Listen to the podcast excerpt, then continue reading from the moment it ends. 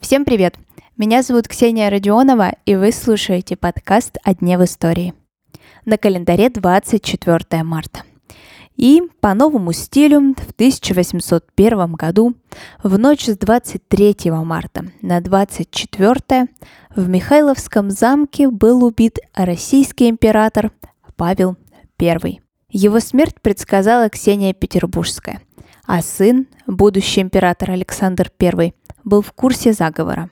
Больше века в истории это событие умалчивали.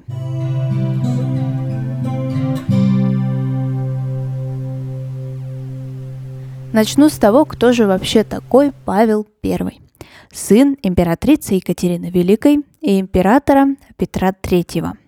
Когда ему было 7 лет, его мать Екатерина сдвинула его отца с престола и заняла это место, по сути, незаконно.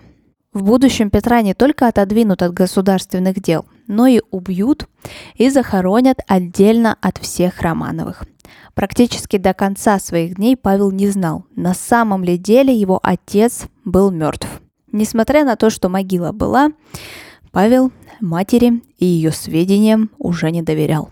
С самого детства Павла ходили слухи о том, что на самом-то деле его отец не император Петр III, а другой, приближенный Екатерине человек. Еще реже ходили слухи, что и мать-то на самом деле не родная.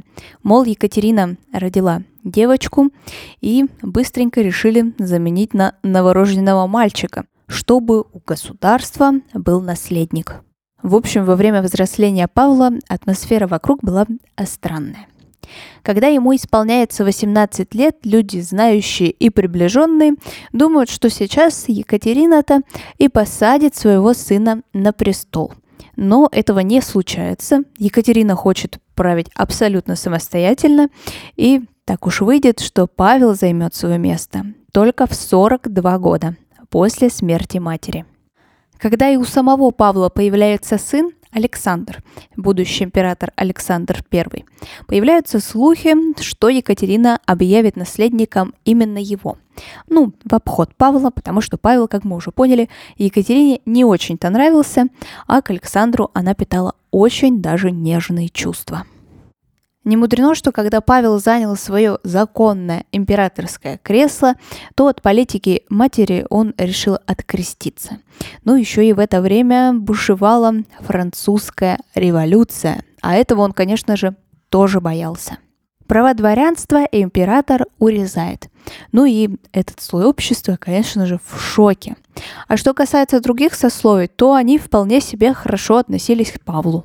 При условии того, что долгое время до этого Россией правили женщины, люди патриархально настроены, вообще очень рады, то, что Павел, наконец, у руля.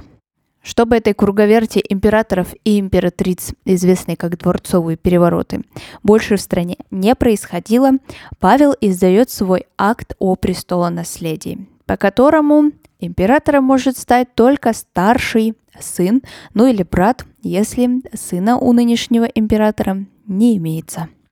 Настает время, когда российский император Павел I начинает сближаться с Наполеоном. А вот с Англией отношение ухудшается. Вся эта расстановка дворянства опять-таки совершенно не устраивает. Ни российское, ни английское. Как я уже сказала, Екатерина дворянство избаловала. И жили люди очень даже вольготно.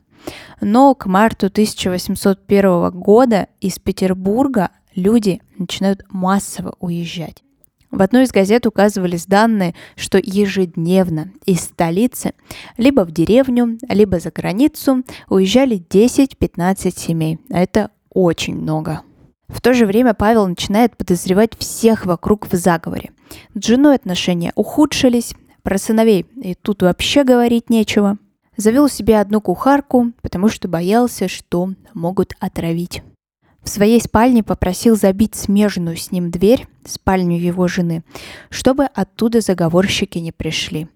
Но, по злой иронии судьбы, именно эта дверь помогла бы ему выбраться в ту роковую ночь, но уже была забита. Незадолго до убийства Павел приглашает к себе своего приближенного, графа Петра Палина, и спрашивает, правдивы ли слухи о том, что против Павла готовится заговор. Петр отвечает, конечно, правдивы, я даже состою в этом кружке заговорщиков.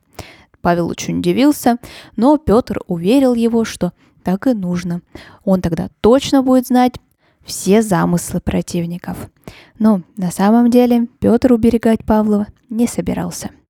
В роковую ночь Палин в окружении других зачинщиков и пьяных офицеров вваливается в спальню Павла I в Михайловском замке. Люди либо были настолько пьяны, что в голове ничего не уложилось, либо рассказывали много и по-разному. Жена Павла I горько рыдала, когда узнала о его смерти, несмотря на то, что отношения между ними были плохими. Но когда она проревелась, сказала, что сама хочет править, хотя ее никто не спрашивал. На самом деле в заговоре участвовал Александр I, хотя он и не знал, что все окончится смертью его отца. Он думал, что его лишь отодвинут от императорской должности. По легенде, смерть императора предсказала Ксения Петербургская. Говорила, что жить ему 47 лет, сколько букв в надписи на его Михайловском замке. «Дому твоему подобает святыня Господня в долготу дней». Павел правил 4 года, 4 месяца и 4 дня. Сегодняшний выпуск подошел к концу. Спасибо, что вы его прослушали, и обязательно поставьте сердечко или 5 звезд подкасту на календаре. А мы услышимся с вами совсем скоро. Хорошего дня!